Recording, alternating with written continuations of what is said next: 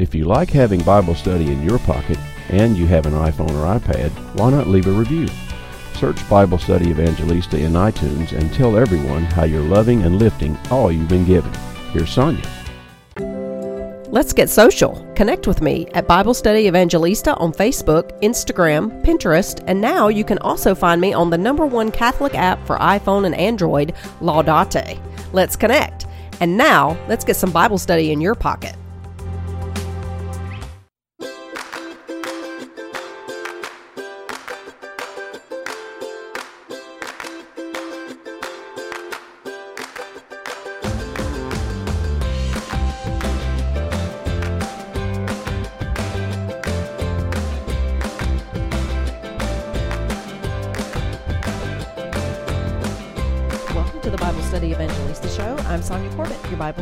Evangelista, and we are here to love and lift all we've been given. I am just going to offer you a little word of warning before I plunge in here. I have a lot of ground to cover, and this show is going to probably feel like trying to drink out of a fire hose, and I probably will not get through it all. So either I will add the rest of it to a second show, or I will offer it for my uh, friends of the show, which I want to shout out. My latest friends of the show last week Tiffany S., Samantha C., Julie C., and then this week Patricia T., Karen B., Carmen I., Elizabeth G., Susan U., and Hal W. Thank you for loving and lifting me. Thank you for your support and your help. I hope that you will all please share the shows.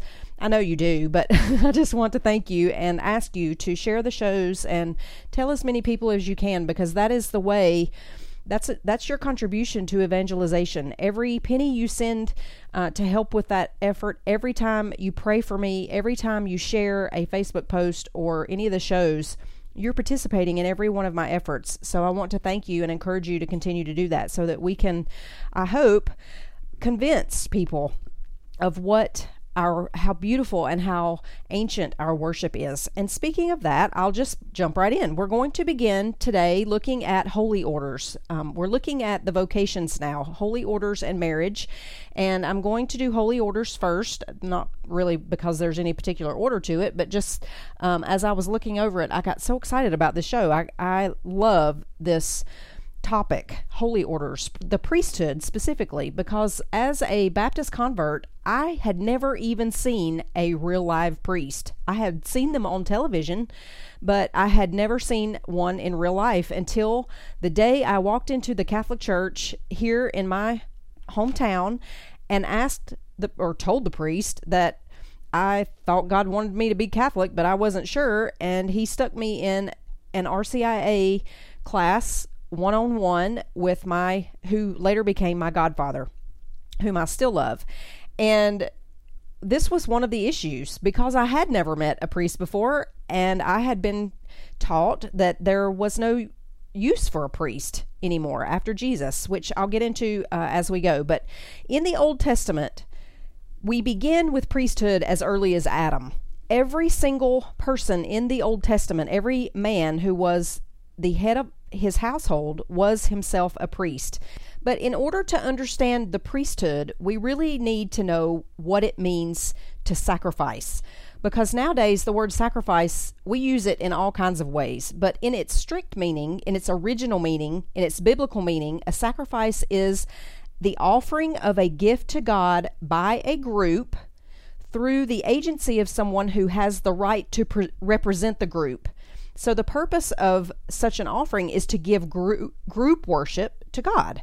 And so, in doing so, we are acknowledging God's lordship over all of us, mankind, but for those of us who worship Him, we thank Him for His blessings. We're uh, hoping to atone for sin, and we beg for His blessings, His benefits. So it's not that God needs our sacrifices or gifts, because everything that exists was made by Him to begin with, but until Jesus gave himself as the perfect sacrifice, nothing that we could ever offer to God was really worthy of him. In fact, the scriptures say that all of our righteousness is as filthy rags, and that's actually a menstruation term. Filthy rags is a menstruation term. And so, what it's saying there is even our very, very best is not worthy of an eternal, perfect God. And so it pleased God, though, from the very beginning of human history to have people act out their feelings toward Him by sacrifice. Because from everything that God has given us, we want to take what we have and, and give it back back as a gift to acknowledge him. So even in the very earliest days, even at the beginning with Adam, people took things that God had given them. It could have been an animal or fruit or grain, whatever it was, and they offered some of it back to God. And that was this symbolism of thanksgiving. But those were only token gifts. And even so, they were pleasing to God. But the point then is since people have offered sacrifices to God from the very beginning of the human race, there have also been priests from the very beginning of the human race. So, in that first period of biblical history, in the age of the patriarchs, it was the father of the family who was also the priest. He was the father. He offered sacrifice to God for himself and his family. So Adam was a priest for his family. Noah and Abraham and all the other family heads were priests for their families. And then in the time of Moses, Moses himself was a priest, as, as we'll see in a moment. But God directed then at that point that the priesthood of his chosen people, the Israelites, should belong to the family of Aaron and the tribe of Levi. And that was because when he led them out of Egypt and they came to Mount Sinai, remember Moses was on the mountain for 40 days and 40 nights, and the people got worried that he wasn't going to come back and they erected this golden calf and and they worshiped the golden calf then Moses called for whoever was for the Lord to come to him, and those were the Levites. And basically, he told them to he installed them as priests that's in the story is in exodus chapter uh, 32 because they were the ones who stood against the idolatry of the people. And then, of course, Moses had received the instructions for the tabernacle, and the tabernacle was the place of worship. It went with them throughout the wilderness. And through the very existence of the tabernacle, God communicated his desire for worship. But it wasn't just any kind of worship. Remember that the, the heads of the households had been the priests before, and now the Levites are. And now, proper worship for the people of God would be liturgical and all of the rites and the ceremonies and the sacrifices that would be offered in the tabernacle on behalf of the people would require a special representative of God, the priest. And that is because those priests were going to offer a group sacrifice on behalf of the whole group, a sacrifice that was worship on behalf of the whole group. Now, before I move forward on the Old Testament priesthood, I just want to mention the fact that that men or man equals fatherhood. Every man is called to fatherhood. In the exact same way, every woman is called to motherhood. Now, that can be physical or spiritual, it can be physical and spiritual. But either way, inherent in our gender is the call to fatherhood and motherhood. And so, with the call of fatherhood is also the call to priesthood. Now, that can be the institutional priesthood, as we're going to look at here in a moment, but it can also be the priest of the domestic church or the family. And so every man is called to priesthood. Isn't that cool? I love that. So let's look at the Old Testament priesthood. Um, the descriptions of their ordination and the consecration for them, that actually the word consecration means to set apart those rites of the ordination and consecration for Aaron and his sons are recorded in Leviticus 8, and then there are some parallel passages in Exodus 28 and 29. But altogether, they give us this really thorough account of the sacred ceremony of ordination. Now, all of the priests were Levites, but not all of the Levites were priests. Now, I'm going to kind of show you what I mean. So, the hierarchy in the Old Testament was the high priest, and that was the very first one was Aaron, who was Moses' brother. Aaron and all of his oldest sons were all of his descendants, oldest sons, were the high priests. And then there were the the priests under the high priest, and then there were the Levites. So the high priest, the priest, and the Levites correspond to our bishops, priests, and deacons.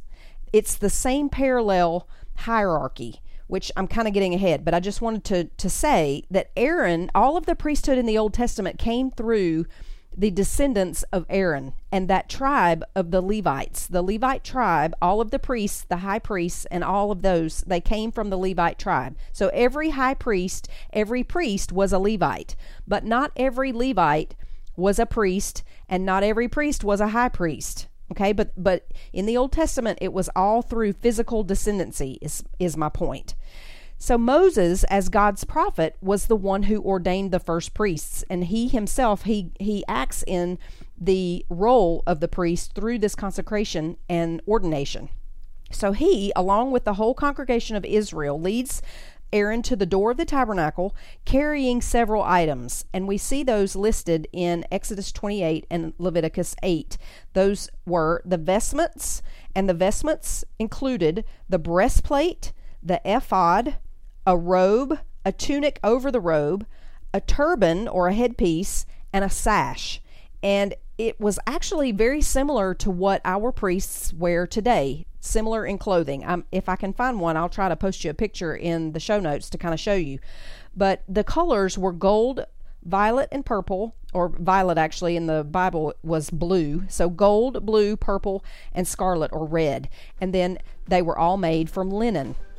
So all of those were brought to the door of the tabernacle in the hands of the priests themselves at their ordination. And the ordination ceremony then is recorded for us in Leviticus 8, in which there were vestments, anointing oil, um, animal offerings, and bread. More in a moment.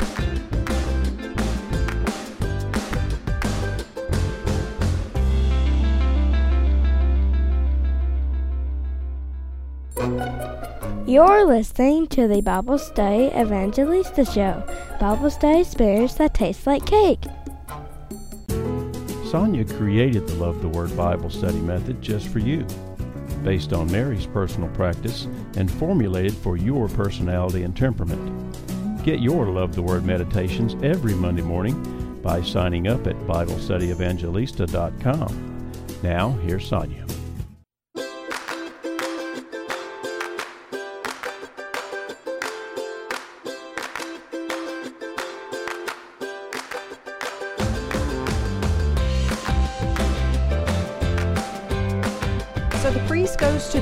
Tabernacle carrying the breastplate, the ephod, the robe, the tunic, the turban, the sash, and then he is to wash, and then he is to vest or to put on those garments. And all of the garments were specified by God Himself in the scriptures, they were elaborately decorated and carefully prescribed.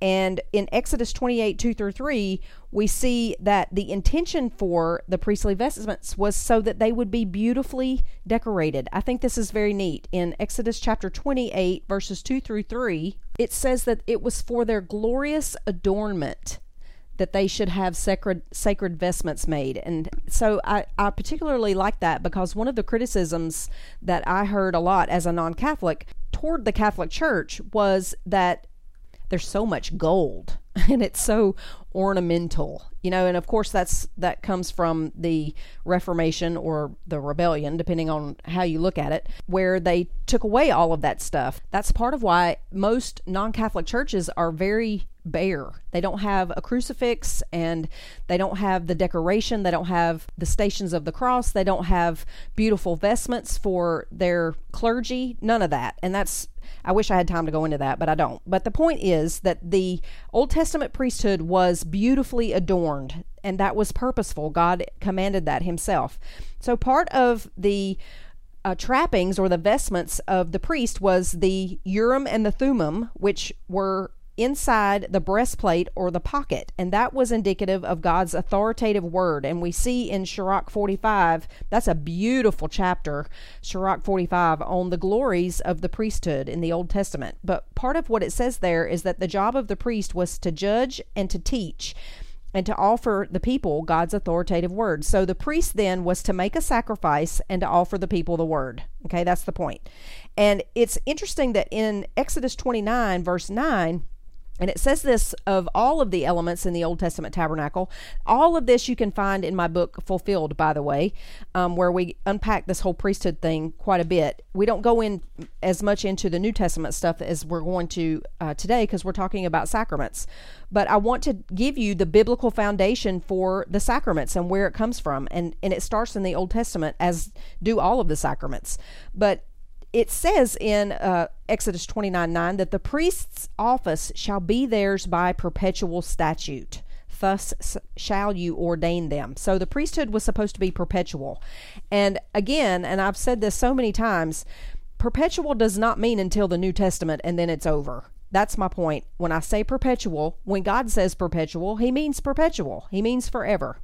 The next thing after the vestments and the washing was the anointing. They were anointed with a very specific uh, recipe for the anointing oil that was specified in Exodus chapter 30.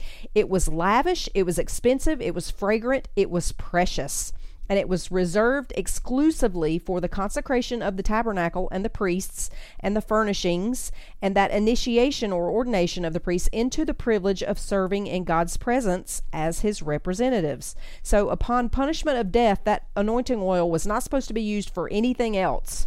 So, this is where the word Messiah comes from. It means anointed one. As the ancient priests were anointed for sacred service, so was the Messiah, who was anointed with the sevenfold Spirit. So God places all this seriousness on the sacredness and the details of all the elements, and He tells us why in Leviticus chapter 10, verse 3. The Lord said, Through those near to me I will be sanctified. In the sight of all the people, I will obtain glory. And so the explanation then for that reaction that God had, it shows that improper cult worship or polytheism of the day is a desecration and it compromises God's glory. And so that desecration it actually brings divine punishment. Actually, it says in uh, Exodus chapter 28, verse 43, but I digress. So, after the anointing, then came the sacrificial offerings. The first was the sin offering, in which the priests put their hands on the head of a bull, and that was to symbolized the confession of the priest's sin over the animal and then of course they were to slaughter the animal and sprinkle the blood around the altar. And it says specifically that that was done for atonement in Leviticus 8:15 and after having purified and sanctified the altar then the priests devote themselves entirely to God's service by offering an offering there. It was a burnt offering or a holocaust, which is what that word means. Holocaust means a burnt offering, and it was a sacrifice of consecration. And so it was called the ram of consecration in Leviticus 8. And then Moses takes the blood of that ram of consecration and he dips his thumb in it. This is part of this priestly um, ordination that Moses does. He dips his thumb into the blood and he anoints the priest on the lobe of, uh, of Aaron's right ear, on the thumb of his right hand, and on the toe of his right foot, it says in Leviticus chapter 8. Um, and the sons of Aaron also came forward. So all of the priests, Aaron is the high priest, and then the priests, and he did the same for them. And that's similar to what we do in the Mass when we make that sign of the cross on our forehead, our lips, and our hearts at the reading of the gospel. And by doing that, we're saying, May the word of God be in our minds, in our on our lips and in our hearts. That's kind of what we're saying. And so the smearing of the ear the thumb and the toe with blood signified that the ear must be attentive to god's command the hand ready to do his will and the foot prepared to walk in his ways. And so at that point in the rite then moses pours the remaining blood over the altar and places the fat the thigh the unleavened cake um, a cake of oiled bread and a wafer into the priest's hands and then he waves them before the lord and then Moses took back all of those things and he burnt them all on the altar, all together with the burnt sacrifice. And that was done as a sweet odor to the Lord and at his command. God commanded each of these things to be done. And then they ate a sacred meal together. Isn't this interesting? So, altogether, these rites of consecration show the authority and the office of this perpetual priesthood. The Hebrew word for consecration is from the verb to fill, and it kind of means that expression to fill the hand comes from that consecration to fill or to set apart.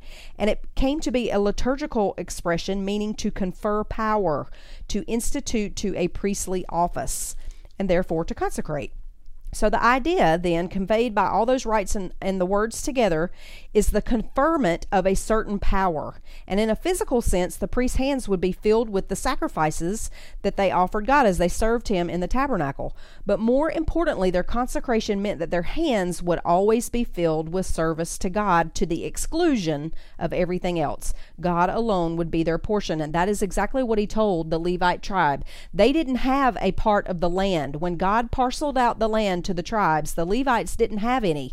Why? Because the Levites were set apart for God Himself. And so God would be their portion. This is the point.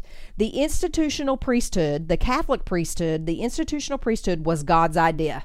The Catholic Church didn't dream it up. It was in the Old Testament, and God commanded he he shows us that he loves priesthood because he commanded that there be an institutional priesthood in the Old Testament the the consecration ceremony took place for seven days. They did all of this for seven days in a row, and the priests were secluded in the tabernacle at that time, and that was done for their atonement.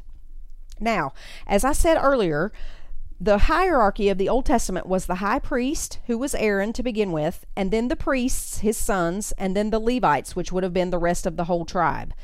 And so the high priest was over the priests and the Levites the in fact, this is cool. The death of the high priest in this is was all the way up until Jesus's time was uh, it was considered an act of atonement and it was marked by the release of a condemned murderer. Now, I'll come back to that in a moment.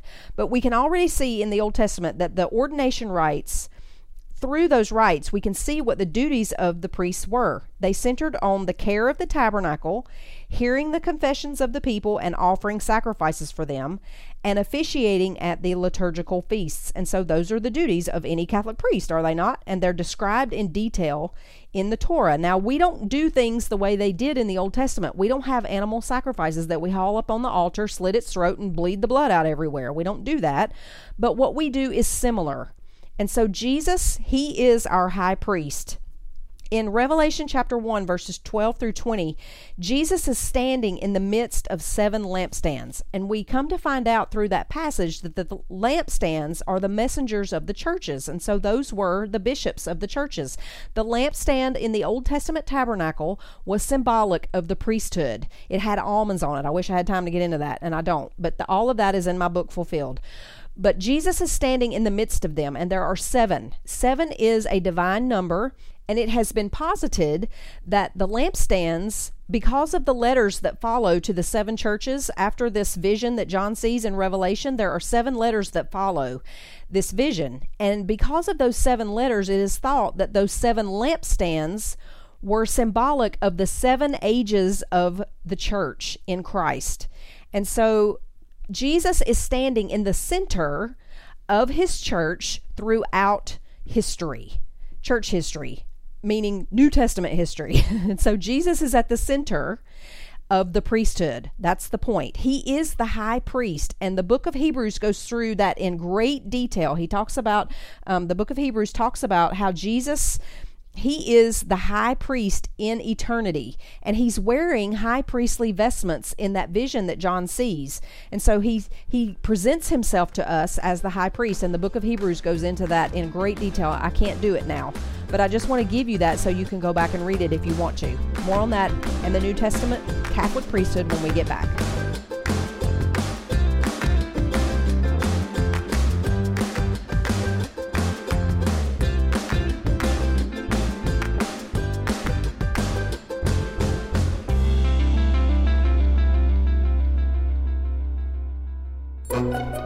You're listening to the Bible Study Evangelista Show, Bible study Spanish that tastes like cake. Did you know you can get Bible Study Evangelista radio notes and podcasts delivered to your inbox every Monday morning? Redeem your Mondays. Join thousands of your fellow listeners by subscribing at BibleStudyEvangelista.com. Now, here's Sonja.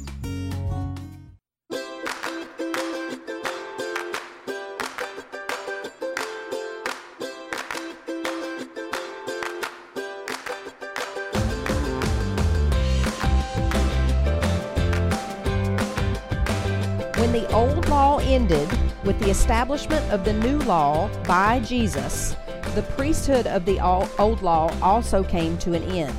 So the new law of love has a new sacrifice and a new priesthood. And we that we see at the last supper where Jesus instituted that sacrifice of the Mass. And in this new sacrifice, the gift that was offered to God is not going to be a mere token gift. It's not going to be sheep or ox or bread or wine. Now, for the very first time and forevermore, it would be a gift worthy of God. It would be the gift of God's own Son, an infinite gift, a gift of infinite, priceless value as God Himself is infinite. And in the Mass, under the appearances of the bread and the wine, Jesus renews every day the once and forever offering that he made on the cross, that he made of himself to God on the cross. And in the Mass, he gives to each of us who are baptized members the opportunity to unite ourselves with him in that one perfect offering. But who's going to be the priest? Who's going to stand at the altar? The the person who whose hands and lips Jesus is going to use to make that offering for himself. Who's going to be the human priest that, that Jesus is going to give the power of making the himself present on the altar under the appearances of bread and wine? Well, there were 11 to begin with. We know that at the Last Supper. Now, we don't know if Judas was present at the time that the apostles were made priests for sure. We don't know one way or the other. So we're going to say definitely 11. But at the Last Supper, as we know, Jesus made his apostles priests because he gave them the command, and with the command, the power and the authority to do what he had just done. He said, Do this in remembrance of me. Luke chapter 22 20. He says that very definitively, and it's important to know that when you see the word command or promise in the Bible, that it conveys the doing of the thing with it. When God says something, He gives the power to do it. When He says it, it's done. That's kind of the point. And so when He says, Do this in remembrance of me, He's giving them the command and the power and the authority to do the thing He just commanded them to do. So that's the power to offer the sacrifice in His name of His own body and blood. And that means that they are priests. The first apostles, the disciples, were priests. Now it's interesting that there were 12 tribes in the Old Testament, and he calls 12 disciples or 12 apostles. So he's saying, with that calling of the new 12, and you know they could not have missed this because they were Jewish and they understood all of this, they knew that he was establishing 12 new tribes for a whole new people. And so he made them priests, and he gave them the power of changing that bread and wine into his body and blood. He also added that power to forgive sins in his name. Receive the Holy Spirit, he said on that first Easter Sunday night. He said, Whose sins you shall forgive, they are forgiven, and whose sins you shall retain, they are retained. So the power of the priesthood that, that Jesus gave the apostles was not supposed to die with them. We see in the book of Acts that they also laid hands on others and conferred on them a measure of their own authority and power. I'll get to that in just a moment. I'm, I'm getting ahead of myself because I get excited. But Jesus came to save everybody everybody who would ever live, if they would accept it, all the way to the end of the world. And so the apostles passed their priestly power and authority on to other men in the ceremony that we now call the Sacrament of Holy Orders. And in the Acts of the Apostles, we read of the very first time there was an ordination. It says, And the plan met the approval of the whole multitude, and they chose Stephen, a man full of faith and of the Holy Spirit, and Philip, and Prochorus, and Nicanor, and Timon, and Parmenas, and Nicholas, a proselyte from Antioch. These they set before the apostles, and after they had prayed, they laid their hands on them. Acts chapter 6, verses 5 and 6. So that is the office that they are conferring. Now, it wasn't a priesthood yet, they were actually only deacons. They were ordained deacons, but they shared in a measure of the power and authority that Jesus had given the apostles. And as time went on, then the apostles consecrated more bishops to carry on their work.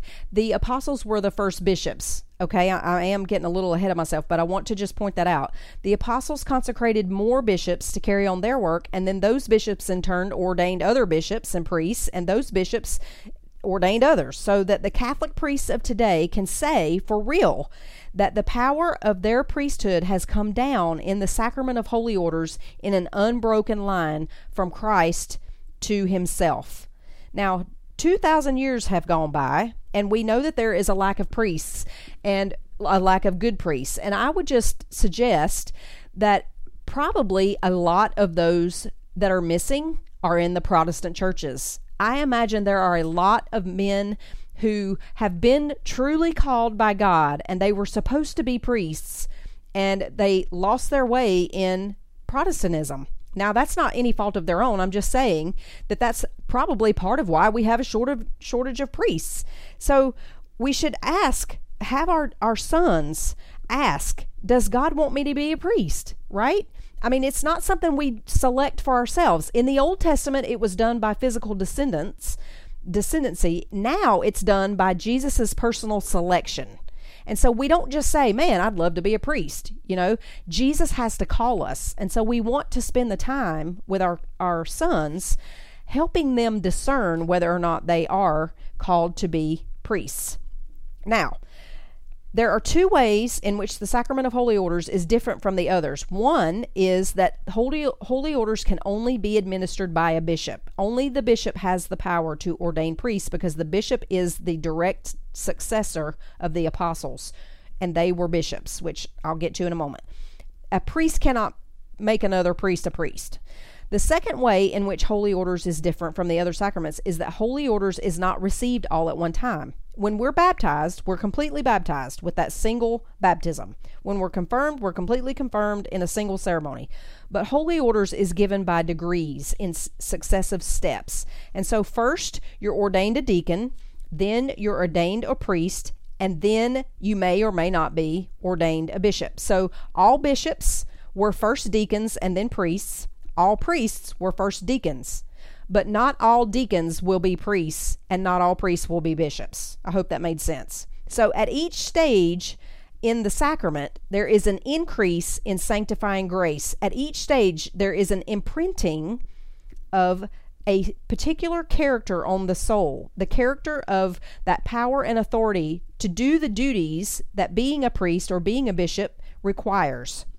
And so each one contains the one before it each ordina- ordination, I mean. So for the deacon, he has a right to baptize, to preach, and to administer Holy Communion. For the priest, he has the power and authority to change bread and wine into the body and blood of Christ and to forgive sins. And for the bishop, he alone has the complete fullness of the priesthood, and he has the power to confirm and to ordain and to pass that power of the priesthood on to others in the sacrament of holy orders. So you can see that each level of the hierarchy has its own duties, and the bishop, of course, he can do them all. He's the highest. And then there is that increase in sanctifying grace and that priestly character with its accompanying authority. There is the, the special sacramental grace that gives to the one who is ordained a claim upon God for whatever actual graces he may need in the faithful discharge of his office. This is true actually of matrimony too. We'll see next week when we get to that. But it's the power to offer sacrifice, remember, if we go back to the Old Testament, that distinguishes a priest from a Protestant minister. Okay, this is important because Catholic priests actually offer a real sacrifice, there must be a real priesthood. And that's the difference. So the priest has the power to offer the perfect gift to God in the name of God's people. And so that's why we can't say that a priest is a, a minister just by itself. He is a minister. He is a servant of Jesus and Jesus's flock. He's a preacher too. And so he could be called a preacher, but that's not all he is.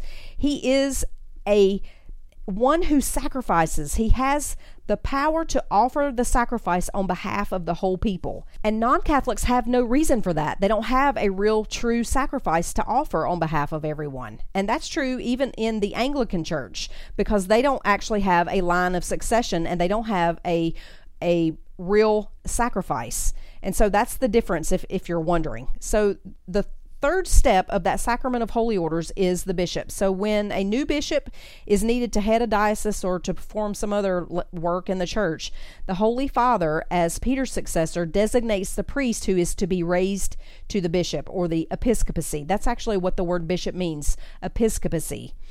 Uh, so the priest then receives that third laying on of hands from a bishop, and then he himself becomes a bishop. And that is then, it's given to him the power and the authority to perpetuate himself. He can ordain priests and, and to help consecrate other bishops as I mentioned in non Catholic churches, they don't believe in the Mass or in a priesthood that is empowered to offer any sort of sacrifice. So they don't believe in the sacrament of holy orders either. And even in the high church, uh, Episcopalians and Anglicans, they do believe in the Mass and they believe in the priesthood, but their the real priests and bishops ceased to exist in the Anglican Church back in the 16th century at the Reformation. That's at the at that time the leaders of the Anglican Church eliminated all reference to the Mass and the power of the sacrifice from their ordination ceremonies. So because they don't have the intention of ordaining a sacrificing priest, then the sacrament of holy orders is invalid and they're not considered true priests. We'll talk about the Orthodox when we get back.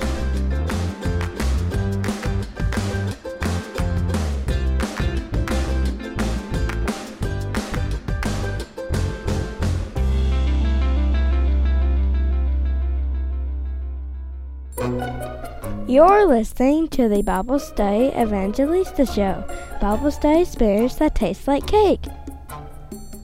If you love having Bible study in your pocket, you can become a friend of the show. Click on the yellow Friend of the Show button on BibleStudyEvangelista.com and become a supporter of any amount and any frequency.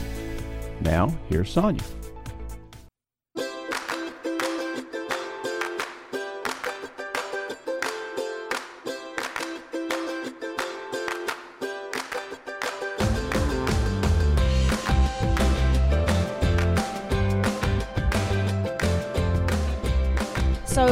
Orthodox churches, the Greek Orthodox, Russian Orthodox, Romanian Orthodox, and so on, about a thousand years or more ago, it's actually more than that, but when the whole Christian world was Catholic, the church leaders in some countries in that area broke away from their union with Rome. They refused to obey the Pope as the head of the church. And when that happened, it was because of political, it, they are a very tribal and clannish kind of culture and because of that, that's why we still haven't seen any unity there. But because of those resentments, they turned their backs on Rome and they they continued to believe, however, all the truths of the Catholic Church. So they still believed in the Mass and all the sacraments, and their bishops retain, remained true bishops, even though they weren't in allegiance to the Pope. So they those bishops continued to ordain valid priests and to consecrate other bishops. And the power of that priesthood then passed down through the centuries. So the Orthodox churches still have the Mass and the sacraments. But because of their rejection of the Pope, they're not Catholic churches. And Catholics are not allowed, or they shouldn't, attend their services because they're not Catholic. But they're not Protestant churches either. They're separated churches or schismatic churches. They are, if you go to the Holy Land, you'll see a whole lot of this um, Orthodox stuff their churches, their priests, all that kind of thing. So they're not Catholic, they're, but they're not Protestant, and they're not the Eastern Catholic churches. Most of us who are Catholics here, we belong to the Roman Rite or the Latin Rite. Our liturgy is in the Latin uh, sometimes in the Latin language, but it's the Roman Catholic Church, the Western Catholics. But there are huge groups of Catholics in other countries in Eastern Europe and Asia who have had the Mass and the sacraments in their own language from the very beginning of the church. So we call those Coptic Christians. Those are the original Christians over in the Holy Land. So the Greek Catholics, the Armenian Catholics, they're all Catholic. These are Catholic people. and that's part of why when Protestants go over to the Holy Land and they try to get the Catholics there saved, they just laugh at them because they they are living in the Holy Land and they know the history of the church. They know that their their faith goes all the way back to the original apostles. So they they can't be swayed by these brand new strange doctrines that Protestants try to convert these Catholic or these Catholics, yes, but these Christians with. So because they are Catholic, we can assist at masses in churches of the Eastern Rite, and we can even receive communion there. Um, so whether we're Eastern or Western, we are Catholic. We are one in Christ. So let's go to the Pope. Does the Pope have any more spiritual power than any other bishop? Well, he does have more authority. He has more jurisdiction than any other bishop. Because he's the Bishop of Rome and the successor of Peter, he has authority over the entire church. He makes laws for the whole church. He designates priests who are going to be bishops. He assigns bishops to their diocese. He also enjoys this very special privilege that Jesus conferred on Peter, which is called the privilege of infallibility. Now, there, this doesn't mean that everything the Pope does is infallible. It doesn't mean if he farts that that was infallible. It doesn't mean if he says something ridiculous on an airplane that that was infallible. It means that in certain situations, God preserves the Holy Father from error. And there, here are the, the stipulations. He has to be making a definitive pronouncement to the entire universal church. It has to be on a matter of Christian faith or moral conduct, and he has to be using the fullness of his teaching authority. That's called ex cathedra or from the chair, and that comes from the Old Testament, the chair of Moses that Jesus told them you should listen to those who sit on the chair of Moses. He says this in Matthew chapter 23, verses, I'm going to read that. Matthew chapter 23, verses 1 through 3. And as I was flipping to that, he told me I need to also read um, Isaiah 22, which I'll do in a moment. But Jesus spoke to the crowds and said to his disciples, saying, The scribes and the Pharisees have taken their seat on the chair of Moses. Therefore, do and observe all things, whatever they tell you, but do not follow their example. For they preach, but they do not practice. They tie up heavy burdens hard to carry and lay them on people's shoulders, but they will not lift a finger to move them. And then he goes into this tirade sort of about um, how the Pharisees are hypocrites. But my point there is that Jesus upholds the authority of the chair of Moses. That is the chair of authority that the high priest sat on.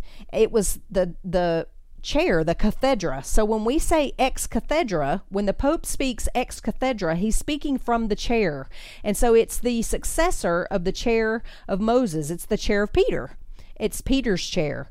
And so those are the three conditions on which the Pope can speak infallibly. And they have to all be present, and he has to be speaking in unity with the whole College of Bishops. He can't just go off on his own. He has to be speaking in unity with the whole College of Bishops. And there have been dirty popes, and they have tried to promulgate erroneous teachings, and God removed them. They died, and sometimes miraculously. So God protects his church from error, teaching error. The word bishop actually comes from the root to see or to watch. I think that's so cool. So the hierarchy of the Catholic Church is biblical.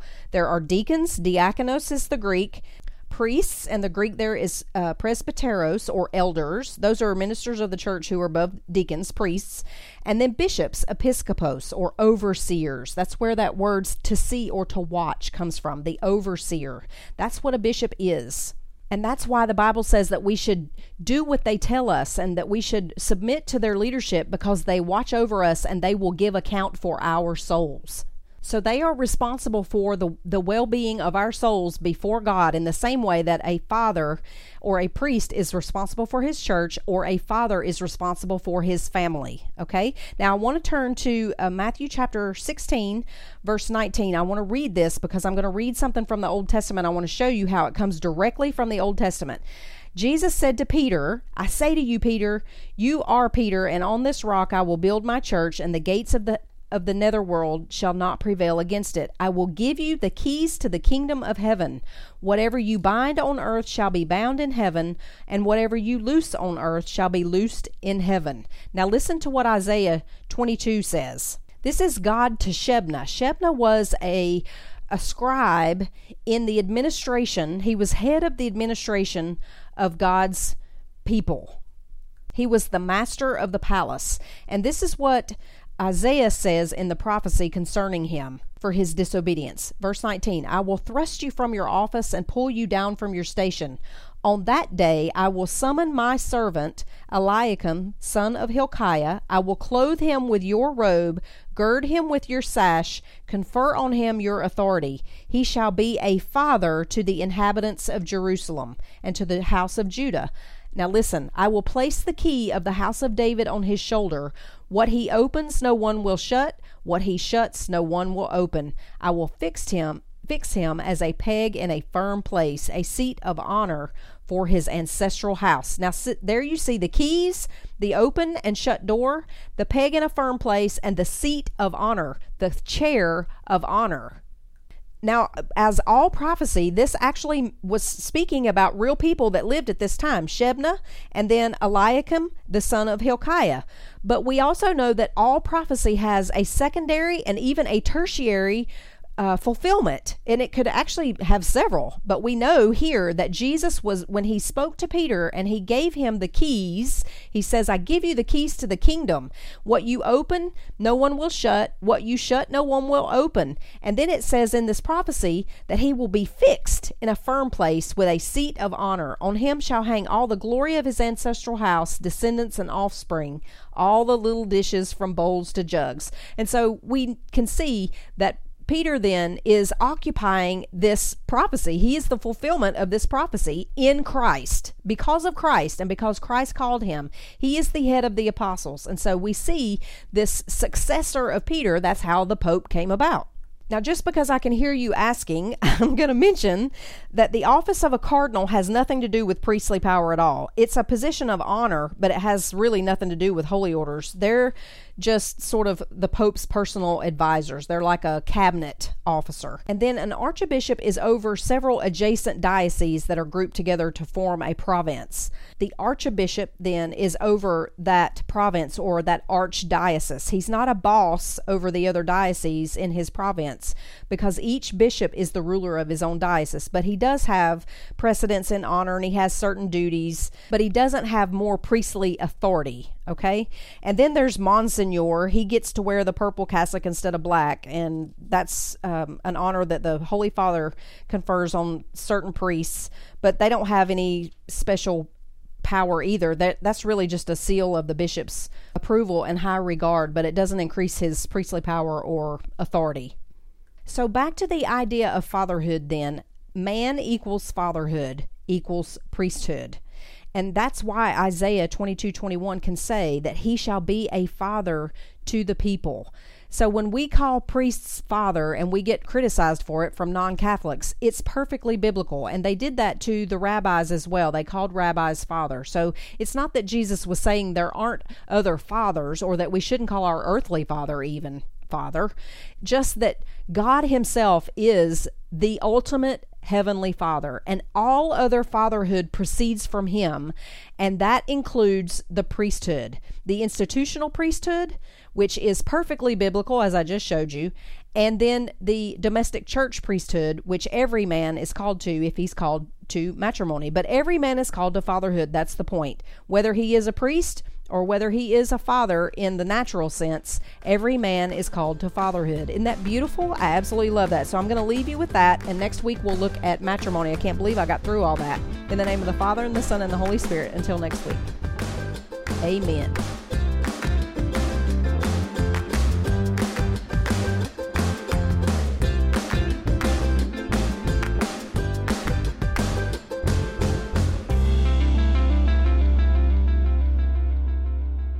Thank you for listening to the Bible Study Evangelista Show.